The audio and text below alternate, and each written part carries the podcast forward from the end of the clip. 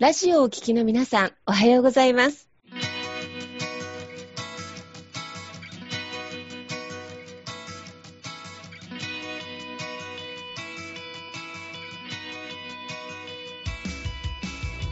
FM 那覇より毎週日曜日9時30分からお届けしております坂本典彦のラジオ経営塾が今日も始まりましたこの番組は20年間で1万人の起業家、経営者を指導してきた坂本典彦先生があなたの経営に役立つヒントや最新の情報をお届けする番組です。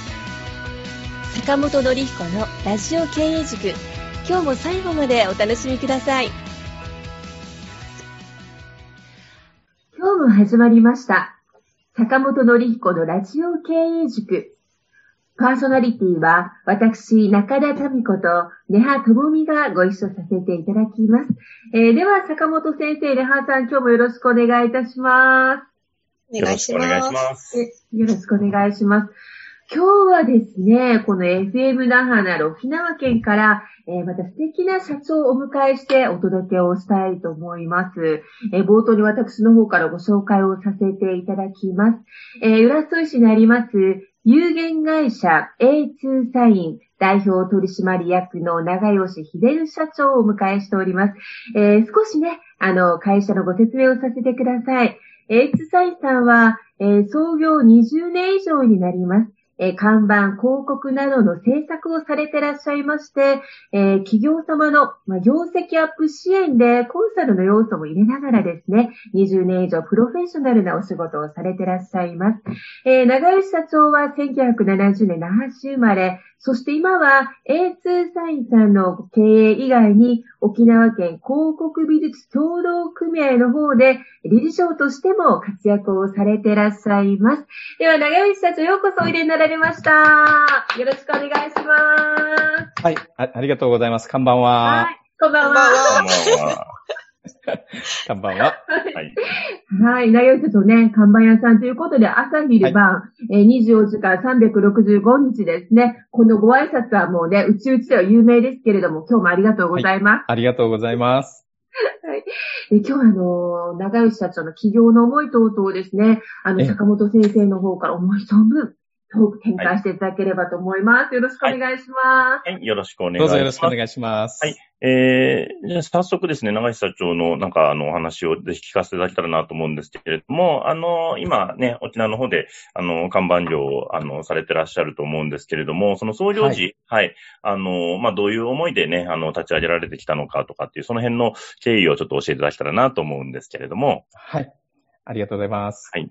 はい。えー、私はですね、えー創業して今21年目に入ってるんですが、えー、もともとは、あの、サラリーマンで、こう、雇われ店長をしておりました。で、そんな中、えー企業を決心するわけなんですが、えー当時、あの、ガソリンスタンドうんのですね、えー、給油所、いわゆる給油所の所長を任されて、えーいました。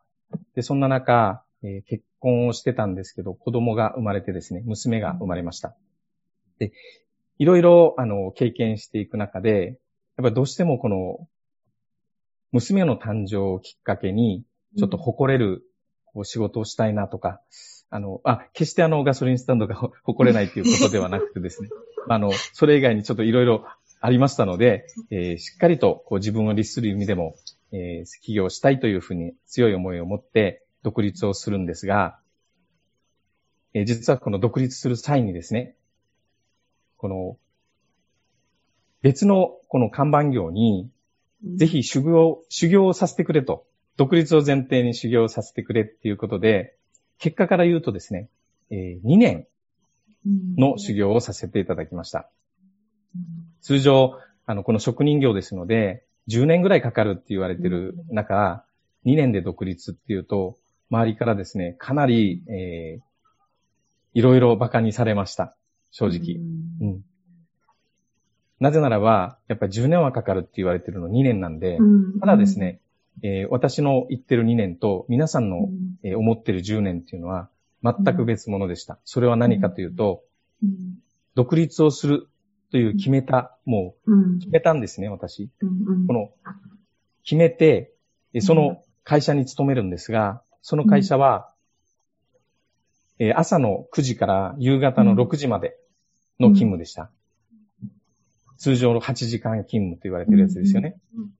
そこを、私は、えー鍵を早速借りてですね、朝の7時には出社して、うん。掃除をし、道具を磨き、今日一日のスケジュールを立て、そして、えーみんなが9時ギリギリに出社する際には、もうすでにテーブルの上にはあったかいお茶、冷たいお茶、いろいろ並んでですね、えーうん今日一日のスケジュールが出されてます。9時過ぎてスタートをし、そして職人業の世界なので、ひどい時は、まあ、4時ぐらいから酒盛りの準備が始まる。。そんな世界でした。で、そんな中ですね、えー6時になると、同僚はというと、えー上がって飲みに遊びに、それからこう、夜を謳歌しに行くわけなんですが、私はというと、えー社長にお願いをしてですね、道具を貸してください。工具を貸してください。ということで、えー夜の12時までみっちりと仕事をさせてもらいました。まあ一人だったんですけど、それでも、やっぱり、えーこのいろんな工具や道具を触るのがとっても好きでですね、一個一個こう覚えていったわけなんです。もうここでお気づきだと思うんですが、時間にすると、通常の8時間どころじゃないですね。もう、うんえー4年も5年も経過しているような、そんな時間の使い方をしていました。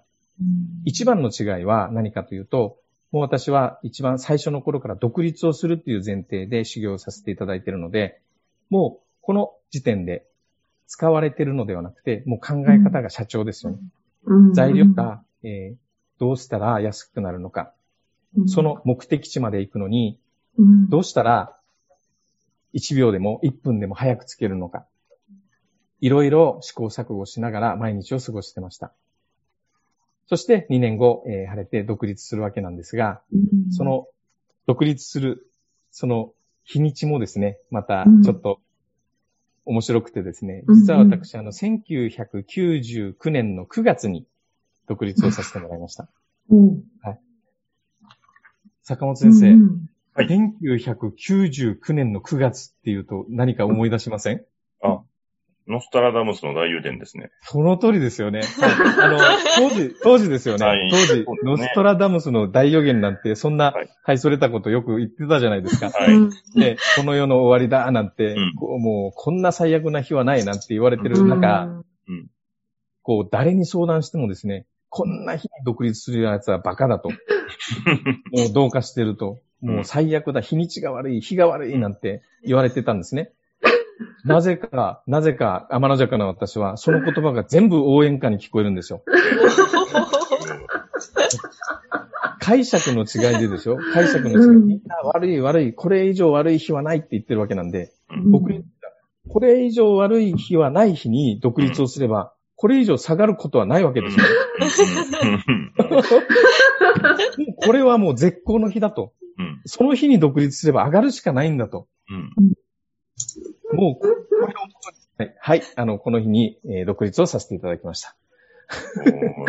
すごいですね。なんか今のお話聞いてるだけでもなんか本当にすごいなと思って、あのね、それ決めてちゃんとね、お仕事でその修行に行くときも、ね、それだけちゃんと目的意識持ってね、朝から本当夜まで、あの、はい。しっかり修行されて、なかなかそこまでされる方ってあんまり多分、どう、どうですかね？周りにもあんまりいらっしゃらないのかなと思うんですけど、はい。当時ですね、あの、おそらくいなかったと思います。はい。えーかと思いますというのは、あまはり他人に興味がなかったというのが 本音なんですけど、うん 自分が決めたことに集中しちゃってですね、はい、はい。確かにあの、同僚はっていうとやっぱり、あの、遊びに行くのがやっぱりとても楽しみだったんですよね。そうですよね。うん。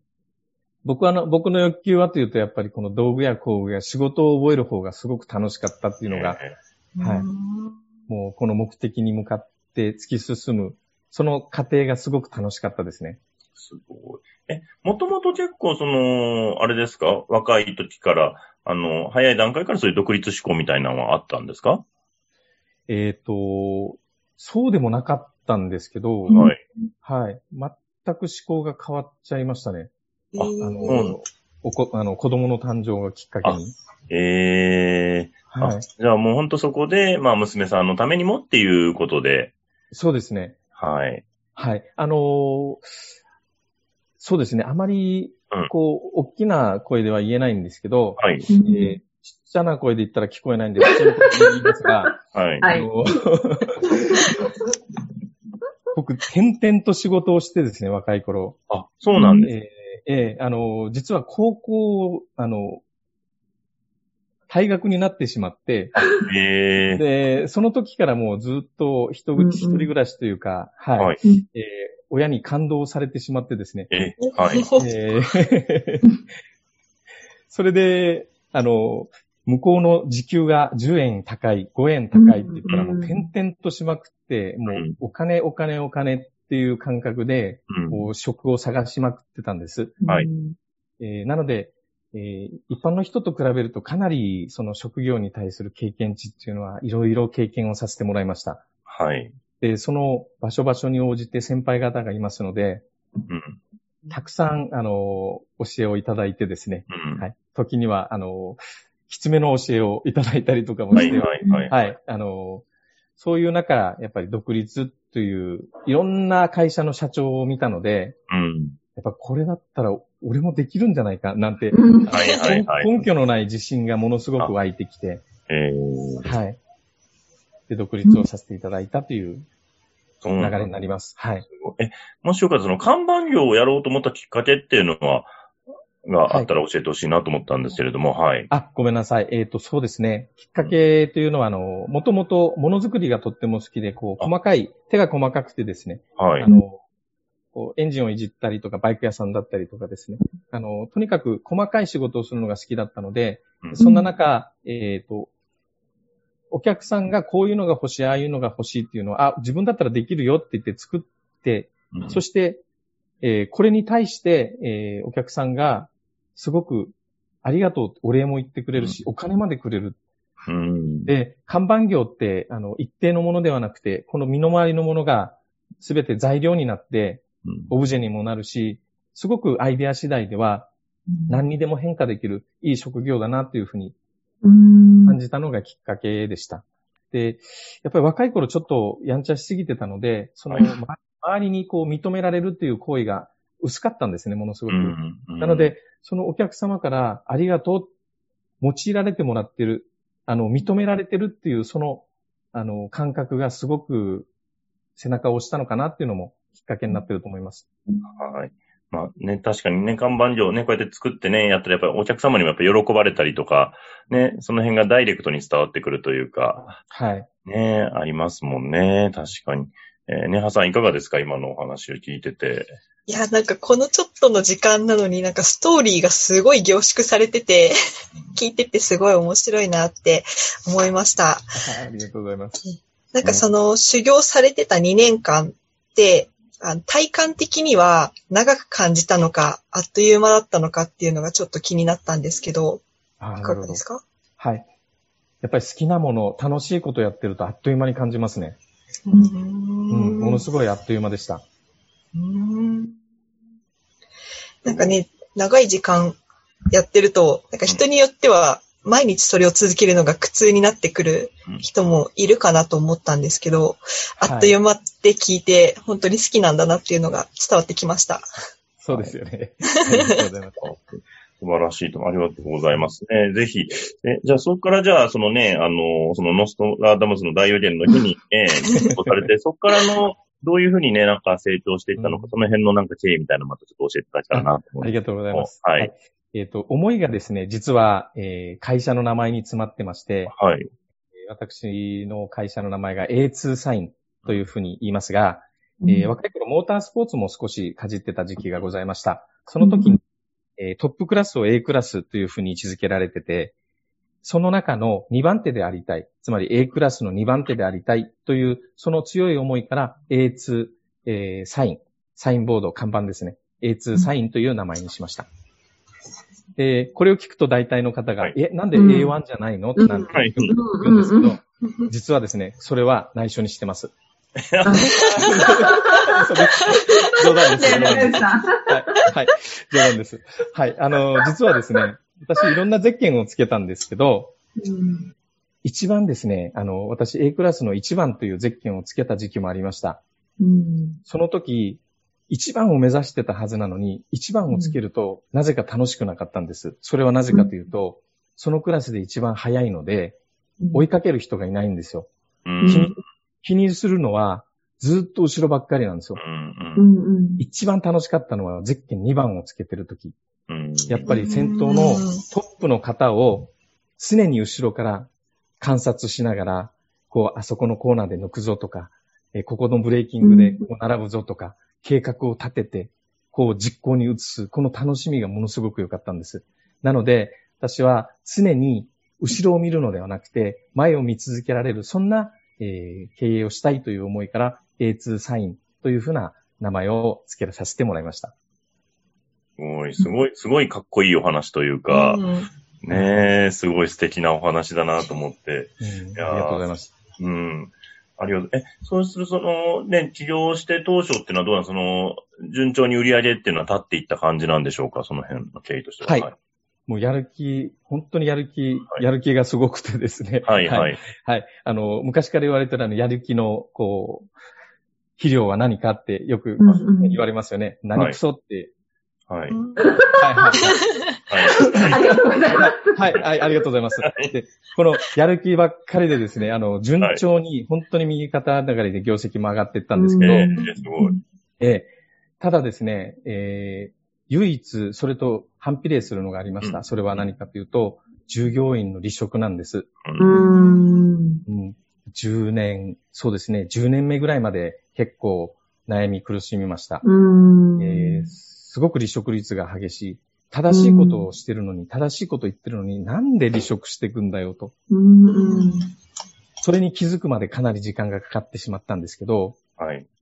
結局はあの自分自身のその言葉の暴力だったり、うん。すごく外的コントロールを使ってですね、うん。あの、こう、思いやりのない言葉を常にかけてたっていうことに気づかされて、はい。こうやり方ではなくて、やっぱりあり方に気をつけるようにするようにしてますね。えうえんはいそれまでは結構やっぱりかなり従業員さんにきつく、やっぱり怒ったり怒鳴ったりみたいな感じだったんですか？そうですね。本当に、もう、こと、こもうララジオでしたよねとか言って、はい。言葉がですね、もう本当にちょっと、はい、よろしくない言葉をこういっぱい並べてですね、思い、思いやりのない言葉ばっかりこう言ってたなっていうふうにはいすごく反省してます。当時のスタッフの方には、この場を借りてごめんなさい。はい。はい。それはでも、そのね、それが良くないなって気づいたのはなんかきっかけみたいなのはあったんですか？なんか。やっぱり、どうしてなんだろう、どうしてなんだろうということで、えーたくさんの研修、講習を受けまくってですね。はい。はい。そして、ある、この、会社の研修を受けたときに、はい。えーその中に、えー選択理論心理学という心理学もうん基礎学びがあったんです。うん。その心理学を学んでいくうちに、やっぱりものすごくやっぱり私の方が、そういう結果を作っている言葉を投げかけていたというのに気づいたというのが大きな気づきでした。はいはいはいはい。はい。ね。それ、で、うん、はい。そういうことがあったので、やっぱりうん。経営に対してはやっぱり土台をしっかり持ってですね、理念を大切に持って、はえー経営していかなければいけないなぁなんて、はい、あの、まだできてないんですけど、それは、それは常に思いながら前に進んでます。いやー、そこでもすごく大事ですよね。最初やっぱりね、僕もやっぱり経験ありますけどね、やっぱ厳しくね、言ってあげるのが愛情だみたいな感じに思ってたりしてね、あの、そうなんですよね。ね、もうきつはいくきつくね、言ったりすることもありますもんね、やっぱりね。そうなんですよね。うーん。い、未だにたまにあの、ちょこっと出ます。あーはい。はいはいはいはいはい。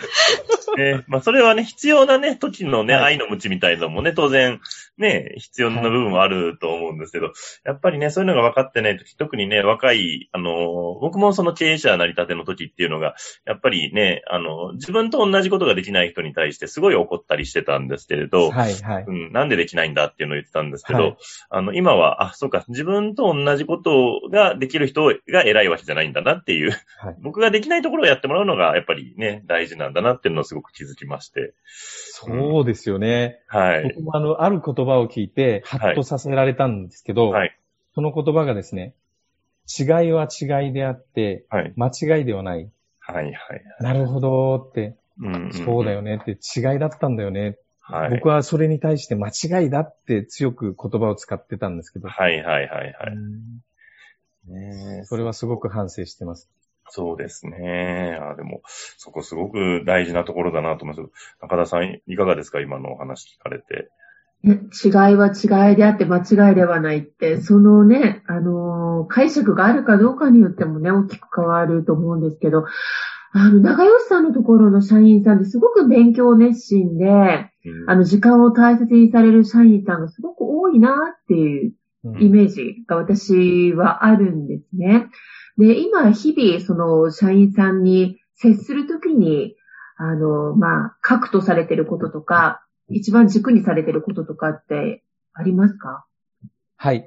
えー弊社の方、経営理念うん。ですね、はい、があり、ございまして、その今、経営理念を、えー常にうん。毎朝朝礼でですね、うん。えー一人一人に昭和していただいて、まあ、昭和するだけではなく、この中身がどういう風な思いで作られているかというのを、えー行動指針だったりと、えーみんなに、一人一人に理解してもらうために、というかうん、一人一人に本当に浸透してもらうために、えー毎日紐解いてる。これをやり続けてるっていうのを、あの、毎日心がけてます。うん。まあ、もうねいなくてもいなくても、それが基準として回るようにですね。はい。ね今、その辺ね、あの理念のところ本当に大事だなと思いますし、ね。え、ちなみに今、今の社員さんの数って何人ぐらいいらっしゃるんですか？はい。えっ、と、7名。うんそうなんです。はい。はい今はじゃあ、そういう以前みたいなように、あの、離職する人は少なくなってみたいな感じなんでしょうか？そうですね。だいぶ少なくなりました。うんなりました。そうですね。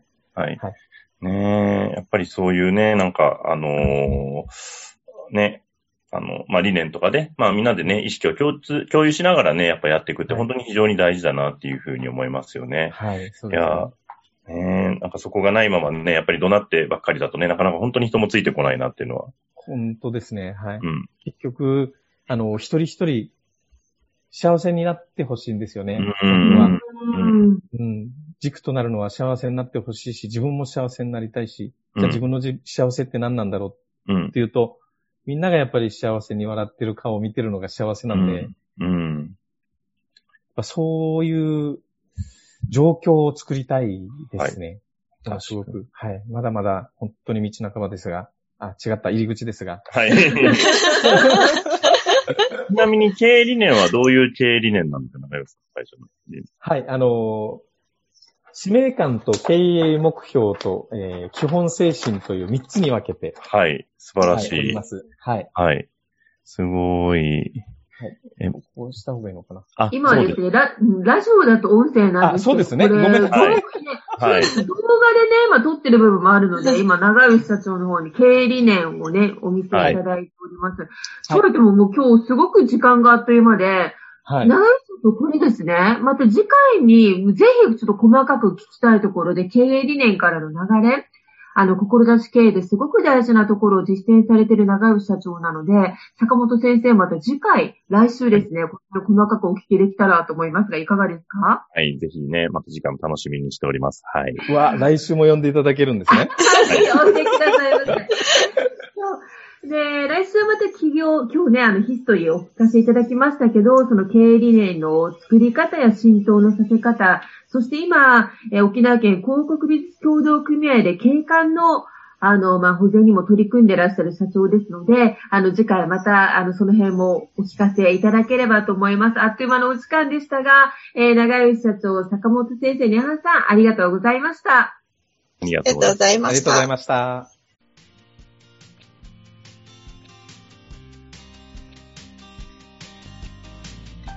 この番組では企業や経営についてのご質問を募集しております。こんなことで悩んでいます。こんな場合はどうしたらいいの？などなど、ご質問がありましたら、ぜひ番組宛てに送ってくださいね。はい、えー質問の宛先は立志財団のホームページよりお問い合わせの欄からご質問ください。えーその時には、えーラジオ経営塾についてとお書きください。また、ツイッターでも質問を受け付けております。ハッシュタグ、ラジオ経営塾をつけて投稿してくださいね。この番組は沖縄の起業家や経営者のビジネスの成功に役立つ内容をご紹介しております。また来週日曜日9時30分よりラジオ経営塾でお会いしましょう。皆様楽しい日曜日をお過ごしください。